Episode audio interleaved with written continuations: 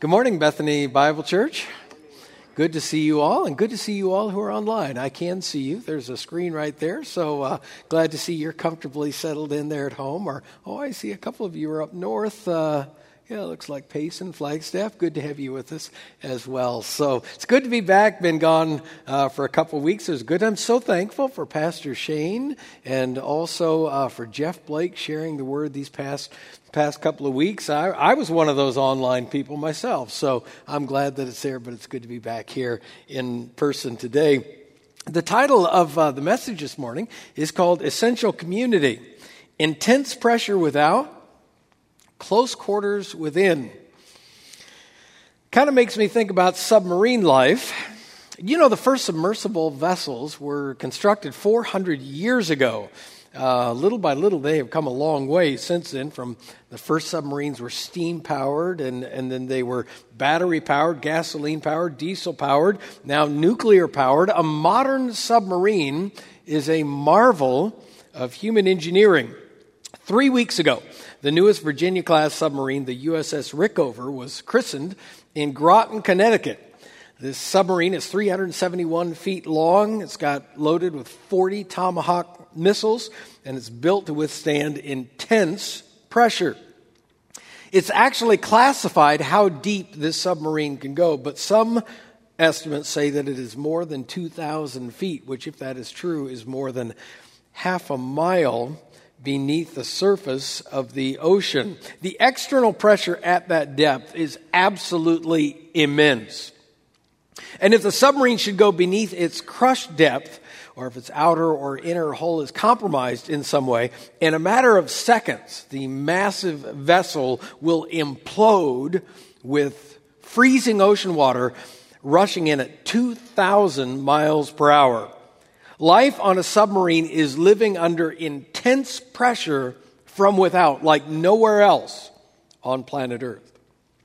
Life on a submarine is living in close quarters within, like almost nowhere else on planet Earth. 132 crew members will spend months on end living and working on the Rickover underwater for up to 90 days at a time without ever seeing sunlight, living on 18 hour schedules, sharing tight spaces, tiny quarters, and narrow walkways. Sleeping cots can be almost anywhere. One shift they may be sleeping next to a crate of eggs. The next shift they may sleep next to a torpedo. The next shift they may have to hot rack in which they roll into a bed that another sailor just rolled out of. There is one tiny bathroom for every 40 sailors. 132 men share two exercise machines, whether they like them or not. They are crowded together for months at a time in cramped conditions where they have no choice but to share, adjust, tolerate, and cooperate with one another. It is life, intense pressure from without, close quarters within and aboard the USS Rickover, it is essential community. It is essential precisely because there is no other option. At no point is there a chance of saying to the commanding officer, you know what, I've had enough. That's it, just pull this thing over, let me out, I will walk from here. You can implode from the pressure or you can explode towards one another, but hitching a ride with someone else is not an option. Intense pressure without, close quarters within.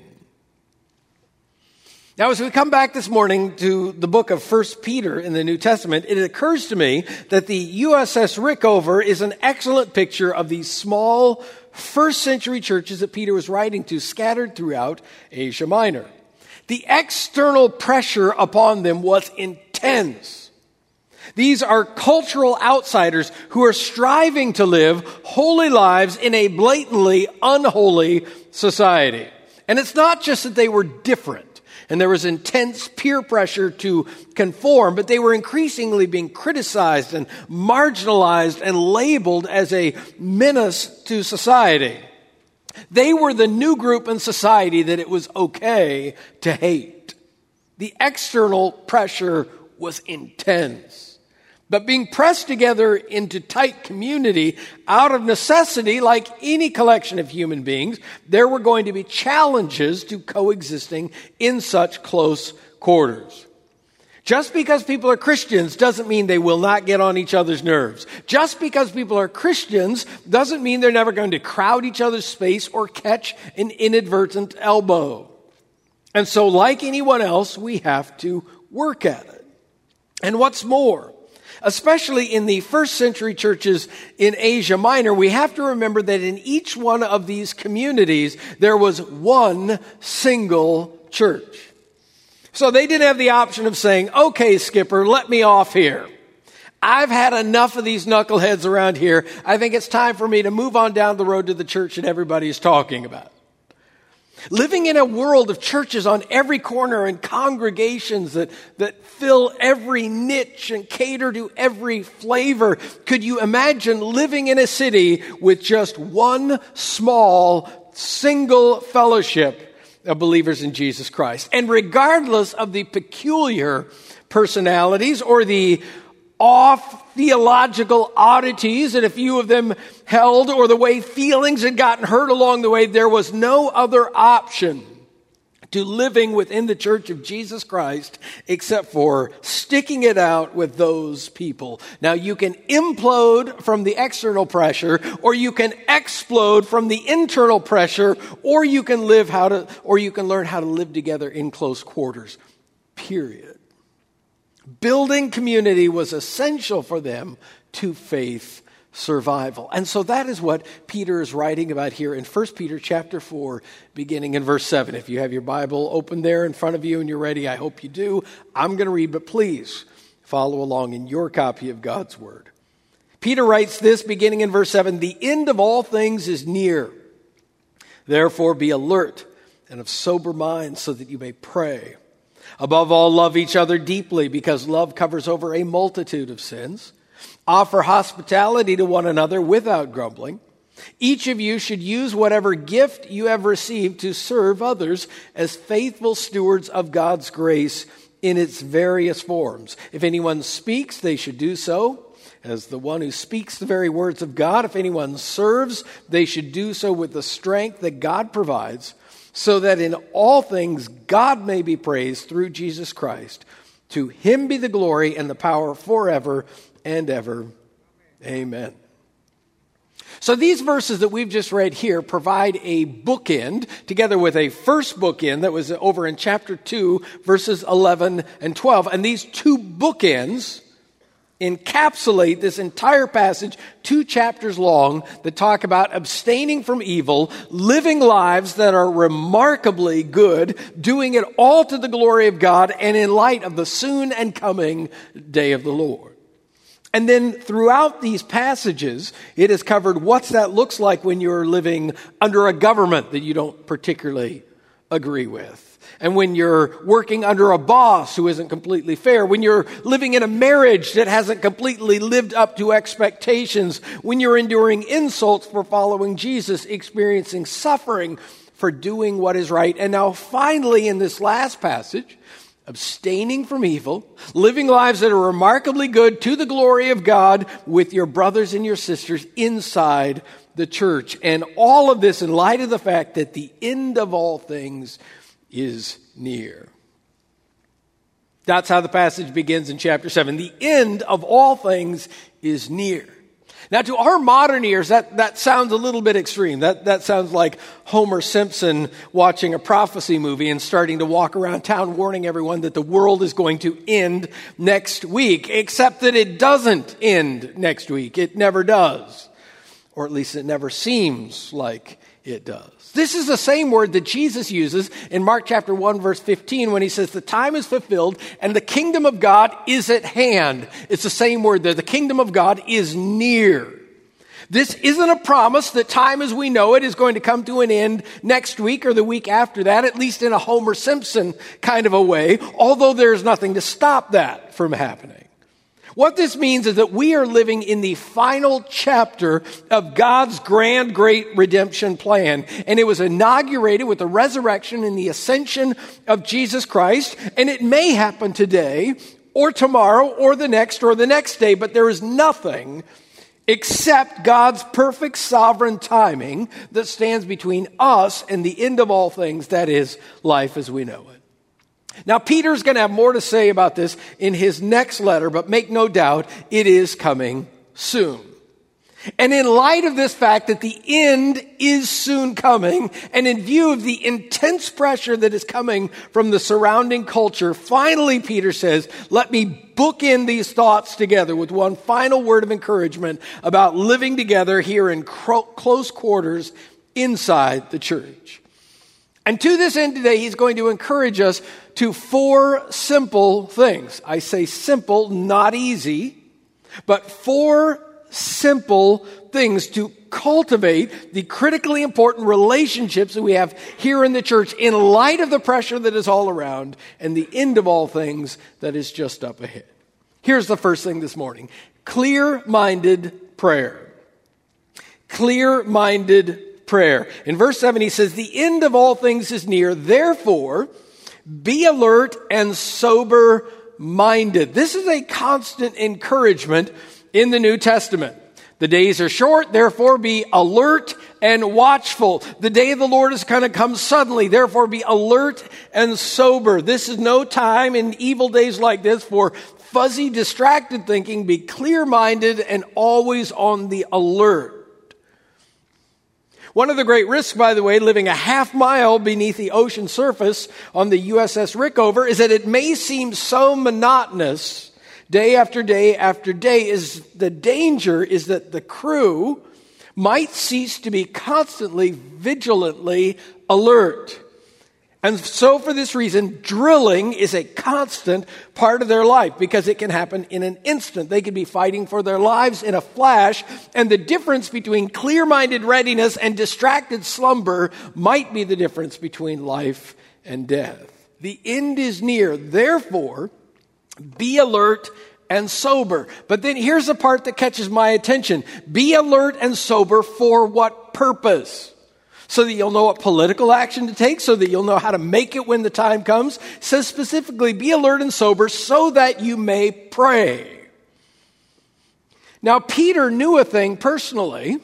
He knew a thing or two about failing to pray when he should and how he should because he did not remain alert and clear minded. Do you remember what I'm talking about? On Jesus' final night, the night when he was betrayed, the night of his great passion, right before it all began to unfold, he went to the garden to pray. And while he left the others a little ways away, he took with him James and John to be close to him, along with Peter.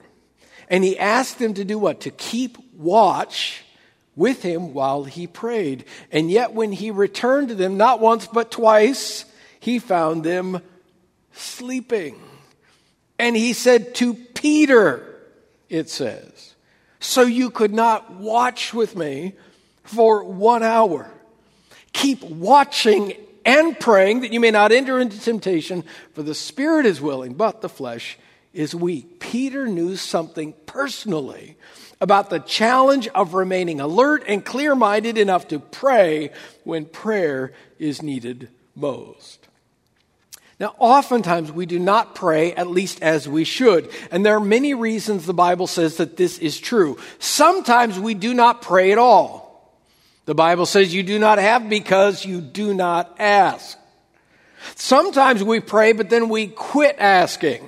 We pray, but it is not without ceasing. Sometimes we pray without faith. Sometimes we pray but not in agreement. Sometimes we pray but not in alignment with God's will. Sometimes we pray but it is with the wrong motives. According to the Bible, there are many reasons that we do not experience mountain moving prayer the way God talks about and calls us to. This is yet another. We pray but not with clear mindedness. We pray, but not discerning the times. We pray, but it's sloppy. We pray, but it is without focus. We pray, but it is without watchfulness.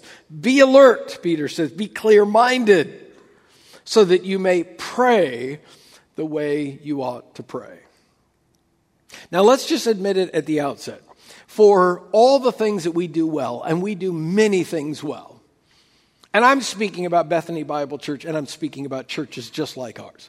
But for all of the things we do well, and we do many things well, prayer is not one of them.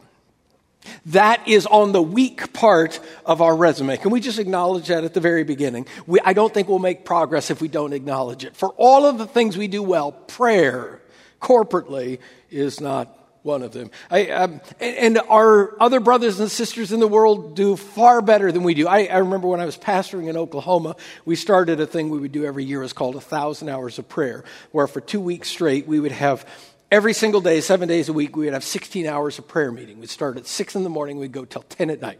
16 hours of prayer meeting, and then once a week, we would pray all the way through the night. It's a lot of prayer meetings. It took a lot of work, it took a lot of effort. But we had two ethnic congregations that were a part of our church. One was a Korean congregation. Now, if you know anything about Korean Christians, they know how to pray.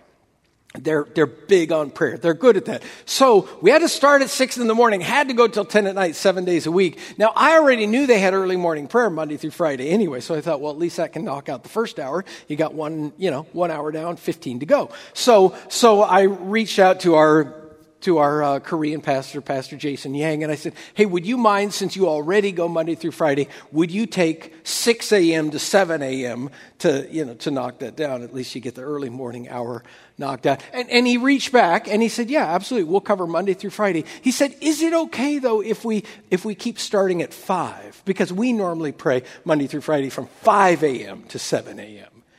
And I was like, oh, yeah, absolutely, of course. I mean, I was thinking five, but I, you know, like 5 a.m. to 7 a.m., five days a week. That's just part of the pattern of the way we pray. We do many things well. Praying as we ought to pray is not on that list. Now, don't get me wrong. We do have clear minded prayer warriors. We just don't have enough of them. This past morning at Tuesday, I was with, uh, with our brothers here who pray every single Tuesday morning at 6.15 a.m. Over, over in the Activity Center. They're committed to clear-minded, faithful, dedicated dedicated prayer. I love being with them. We need more like them. You want to pray Tuesday morning, 6:15 a.m. in the activity center. I know that we have women who pray too. I just don't get invited to those groups as much. So anyway, I know I know where the men pray. We have clear-minded prayer warriors. I'm just saying we need more of them. That's all. The end of all things is near, therefore, be alert and clear thinking so that for this purpose you may pray. If we are going to stick together in close quarters with immense pressure all around us, it will require us to make this into a house of prayer more than we are accustomed to. Second thing, Peter says, work at it, love. Work at it, love. Verse 8 says, above all, love each other deeply because love covers over a multitude of sins. Now, this kind of love, agape love, can be commanded precisely because it is not a feeling, an emotion that is felt, but it is a decision that is made. That's why this can be commanded. Agape love is not primarily an emotion that is felt, but it is a decision that is made. And that decision is to intentionally and to intelligently act with the best interest of someone else in mind. And in that sort of way, here in the body of Christ, living in close quarters, love is a decision that we will either make toward one another or we will eventually hit the escape hatch from one another. But there's a second word here in verse 8. My Bible says, love each other deeply. But the word there really is not about the depth of this emotion or the depth of this choice, as it is the persistence of the effort. That word deeply means persistence of effort. I call it work at it, love. And any relationship of significance in your life is going to require you to work at it. Now, Kim and I have been married for almost 33 years. Some of you are sitting here and you've been married twice that long. You will agree with me. You will not have an enduring, thriving, loving, growing marriage without making deep and repeated investments into it. It will take work. In fact, you won't have any significant enduring relationships. You're not going to have a significant enduring friendship where you never put any effort into it. You're going to have to work at it. You will not mentor someone from the next generation. You will not be mentored by someone without repeated intentionality. You will not experience profound community in the body of Christ if you're not willing to work at it with persistence. We're living in close quarters.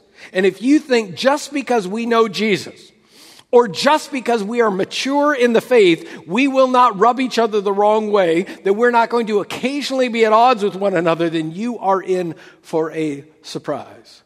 We're still human beings. We're going to have to work at these relationships. There's a, there's a story that I find really encouraging, and you'll, you'll need to listen to me for just a little while to understand why I find this story encouraging. But it's a story of two very strong Christian men who 25 years ago found themselves at significant odds, significantly broken relationship that existed for many years. It was a very significant rift of betrayal in their relationship. The, these men are admittedly very strong Christian men. They're pastors. In fact, they are pastors of two of the most well known churches in the United States. They are two of the most well known preachers in the United States. And yet, 25 years ago, there was great brokenness in their relationship and deep hurt between them. What makes the story even more compelling is that these two men were father and son. And I'm speaking of Charles Stanley and Andy Stanley. Now, I'm not telling a tale out of schools, this is some tabloid story. Charles and Andy tell this story. But how 25 years ago, and I won't go into the reasons for which it happened, but deep brokenness that felt like betrayal to them came, came into their relationship. But here's what encourages me about their story even though it was broken and it was hard, they refused to stop working at it. And even when in communication was difficult and not even particularly healthy, they refused to stop talking. Neither one of them, admittedly, is a, is a real natural interpersonal conversationalist, but they would keep meeting for lunch even when they would sit there and hardly have anything to talk about. They would keep getting together anyway. As, and as Andy tells the story one night as they were finishing a night together, he said in his words, We ended up on the driveway late at night yelling at each other like a couple of junior highers. Now, can you imagine that? You're just driving through the neighborhood and you say, Oh, there is the Dr. Charles Stanley and his son Andy. They have 50,000 people in their churches between them. Oh my, they are yelling at each other. I think I'll just drive by. That would be kind of awkward, admit it. Two takeaways from this. Now, by the way, God worked in that. He, and to see the honor between this father and the son today is just moving. I, I don't know if that's because I'm a pastor's son or what, but it's moving to see it today. But two lessons. Just because you know God, just because you are mature in the faith, just because God uses you powerfully, just because two people are that way, doesn't mean that their relationship with each other still can't experience deep hurt and still need grace powerfully to be healed. Second lesson I take from their story. If a relationship is worth it, then no matter how hard it is, refuse to quit showing up. You will not cease to keep working on it. He says in verse 8, above all, love each other deeply, persistent effort, because love covers over a multitude of sins. Love will always seek to minimize, not to publicize, even sometimes to simply absorb. One of the things I respect about these two, two men, knowing the hurt in their relationship, is that they refused to speak negatively of one another. Andy, as a discipline, will only speak of the things his father did right, the things that were positive, the things he appreciated. If there was anything else, that is between the two of them. I, as I've watched this story unfold, deeply respectful of that. Because no matter how passionate their differences, no matter how broken their relationship, this was still Charles' only son. This was still Andy's only father. And even when relationships are at their hardest point, still love covers over a multitude of sins. If we are going to hang together in these close quarters with a world pressing in on us in a way that is diametrically opposed to everything we stand for, it's going to require us to love one another as a choice and to love one another with ongoing, work at it kind of effort. Here's a third thing open door hospitality. Open door hospitality, verse 9 says, offer hospitality to one another without grumbling. Now, this New Testament word here for hospitality is philoxenos. It means literally love of strangers. Hospitality in the New Testament means literally love of strangers. And in the Eastern world then, and it is still true today, it is an incredibly high social obligation to provide welcome and food and shelter within your home to those who are passing through. Can you imagine living in a world where if you traveled, part of your journey, every place you stopped, unless you had relatives to crash with, meant finding a home that would take you in. There were no cracker barrels to stop for a meal. There was no La Quintas to take a shower and get a good night's sleep. It would depend on people you didn't know, strangers, who would be willing to take you in. That is decidedly countercultural. I remember when I was a boy traveling with our family, it was the heat of summer. We're traveling through the desert of eastern Oregon. 20 miles from the next small town when the family Chevy Impala breaks down on the side of the highway. We pull over there, flag down a, a, a diesel truck. Uh, my father and my older brother get in the cab of the truck, drive 20 miles into town. I stay with my mother on the side of this terribly hot highway, killing time. They get into town 20 miles in, find a mechanic shop, get a tow truck, come back out. They take us, they haul us into this little town. We go to this little uh, mechanic shop. Good news is they can get a part, they can fix the Impala, but it's going to take all day to do it. So we are stuck in this hot little nothing town for the day. My father's a Baptist preacher. He goes to the phone book he finds the Baptist preacher in town. He calls his number, explains the situation, asks if we can stay in their home for the day. I'm mortified. I am mortified by this. I'm okay. I will sit in this little waiting room in the Union 76 station. It's fine. Just like I am mortified that he would have the boldness to call a stranger except for the fact that we're Christians, did not know each other, call a stranger and say, Can we crash at your house? What astounded me more was that they said yes. Now, listen, this was, I don't know, more than 40 years ago.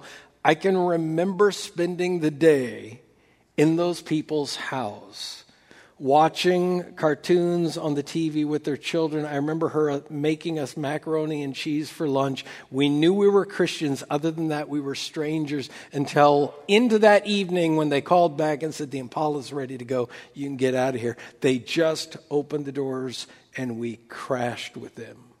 Just to this day, that is an unbelievable memory. Countercultural. Open doors, open dinner tables, open calendars. And do this, Peter writes, without grumbling. Grumbling about what? Like, I don't have time for this. I don't know these people, or I barely know these people. I can't tell if these are the cool kind of Christians or the weird kind of Christians. I just need space right now. That kind of grumbling, I suppose. That's how I would. Philoxenos. It's a biblical command extending kindness, welcome to people you don't particularly know, and especially to those who are of the household of faith. It's going to take this if we're going to stick together in close quarters with a culture that is pressing in on us relentlessly. Be, be clear minded so that you may pray. Love each other persistently. Work at it. Offer hospitality to one another without grumbling. Then verse 10 says, each of you should use whatever gift you have to serve others as faithful stewards of God's grace in its various forms. Number four, inspired service. Each of you should use whatever gift you have received. Every single believer who is here today has somehow been individually, uniquely, supernaturally gifted by God's Holy Spirit to build up His church and to impact the world around it in the name of Jesus and to the glory of God. There are no ungifted Christians. Now, your gift may not be my gift, my gift may not be your gift, but God has uniquely put something on deposit in your life in such a way that it can be used for our good and for His glory. Each one of you should use whatever gift you have received. And the point of God's gift on your life is not to know what your gift is, but to use that gift for the benefit of the body. If I had to choose between someone who knew with precision because they'd gone to a seminar, they'd read a book or taken an online assessment, whatever, but they knew what their gift and their style and their passion and their wiring was for ministry, but they weren't using it, or someone who was using what they had even though they had no idea how to classify it, I would take the person who's using what they've got every single time. Because the point of God's gift in your life is always to make it available to use it. You may find it interesting that the lowest ranking person on a submarine and the most despised is called a nub. Nub stands for non useful body. They have not been certified yet and they first have to learn every major system of the submarine and stand watch with every other crew member to understand their station. And until they have passed through that certif- certification process, they are viewed with contempt because they are simply taking up limited space and water and food and oxygen, and they are, as of yet, a non useful body. In these close quarters in which we are living in the family of God and on this critical mission in which we are engaged, we cannot afford nubs.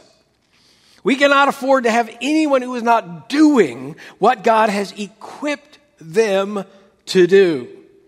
Each of you should use whatever gift you have received to serve others as good stewards of God's grace. That's an important word right there. A steward is someone who has been entrusted with something of great value by someone else to be maximized and to be used for the purpose of the one to whom it ultimately belongs. You are quite literally, and in the best sense possible, you are talent on loan from God. The gift that is on deposit in your life is something that has been entrusted to you, but ultimately something that belongs to Him.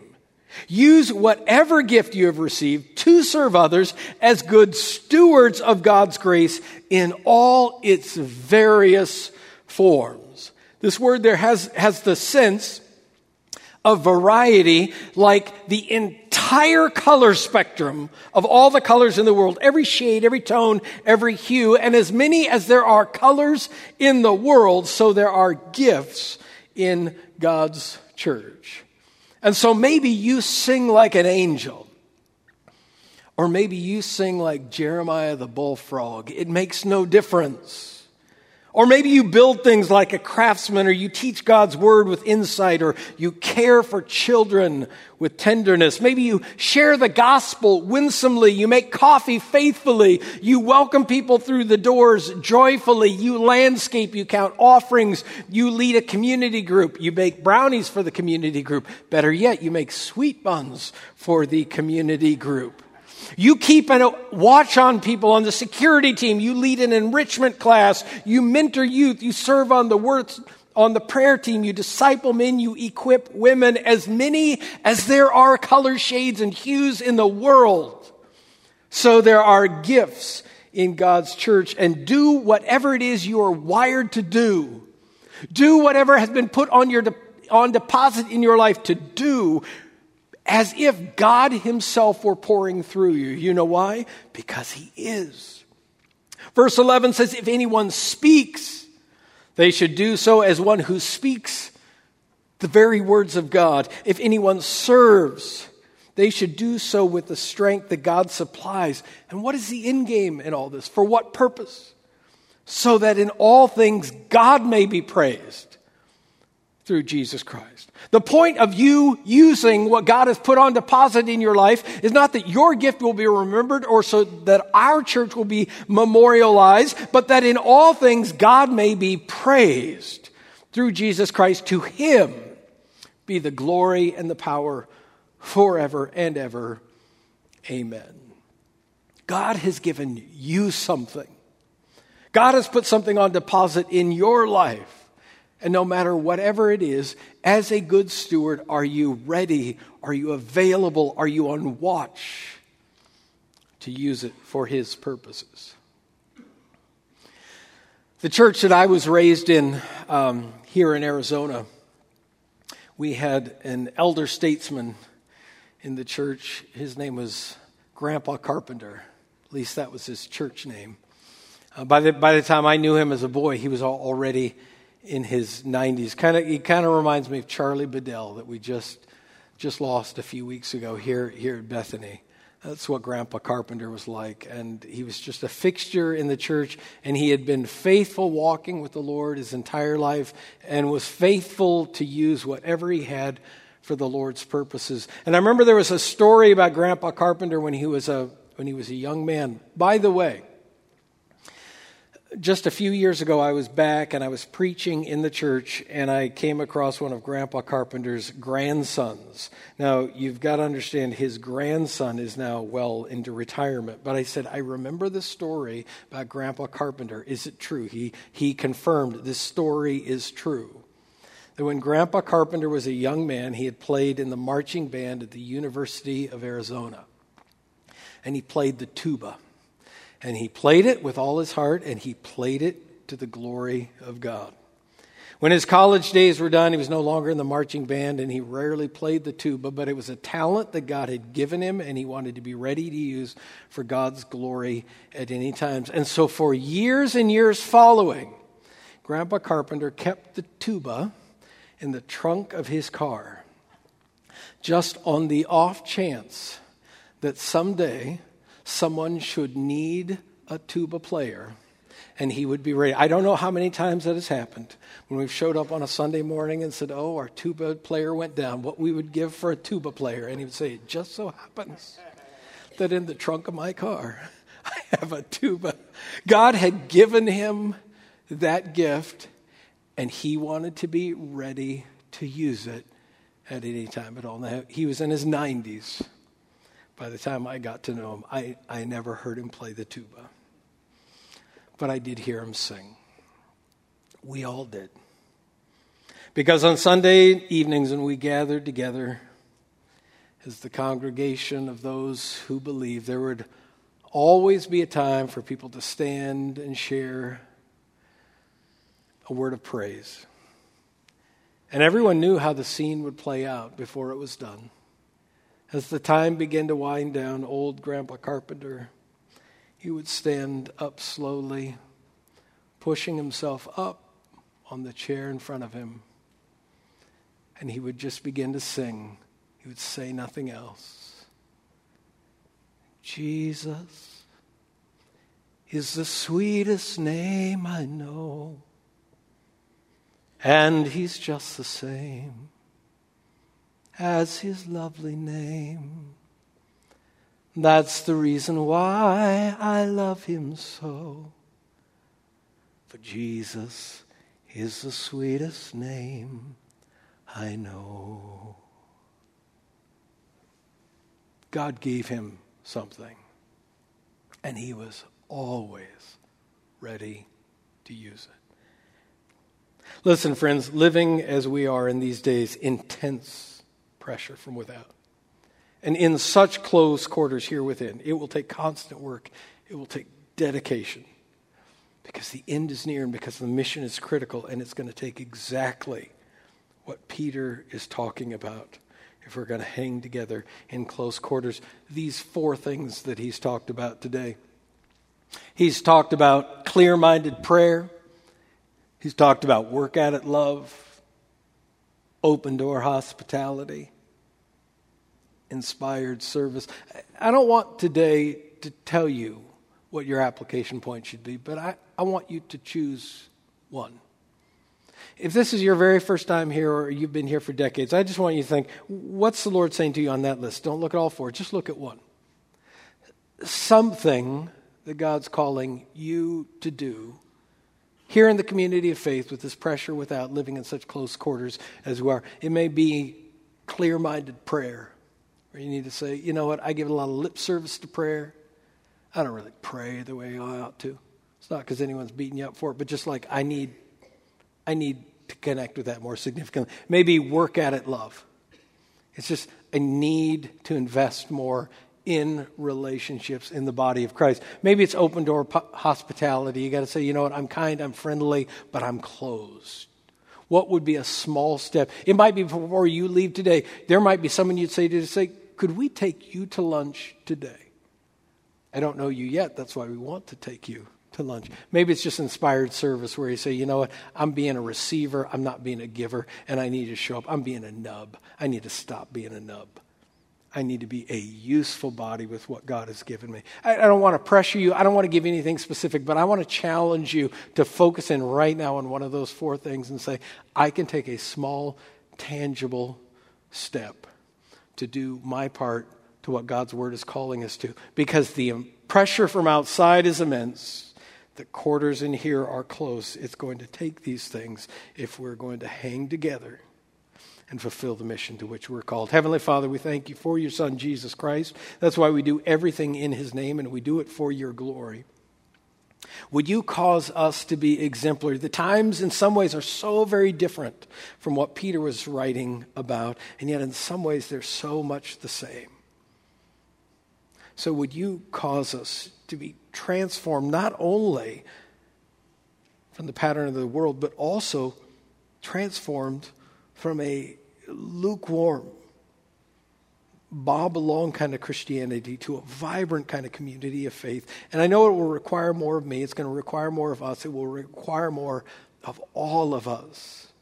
But would you please lead us and encourage us and empower us by your Holy Spirit so that these things might become a reality and not for our sake, not for our glory, but in the name of Jesus Christ, that you, God, may be glorified forever and ever. And all God's people said, Amen.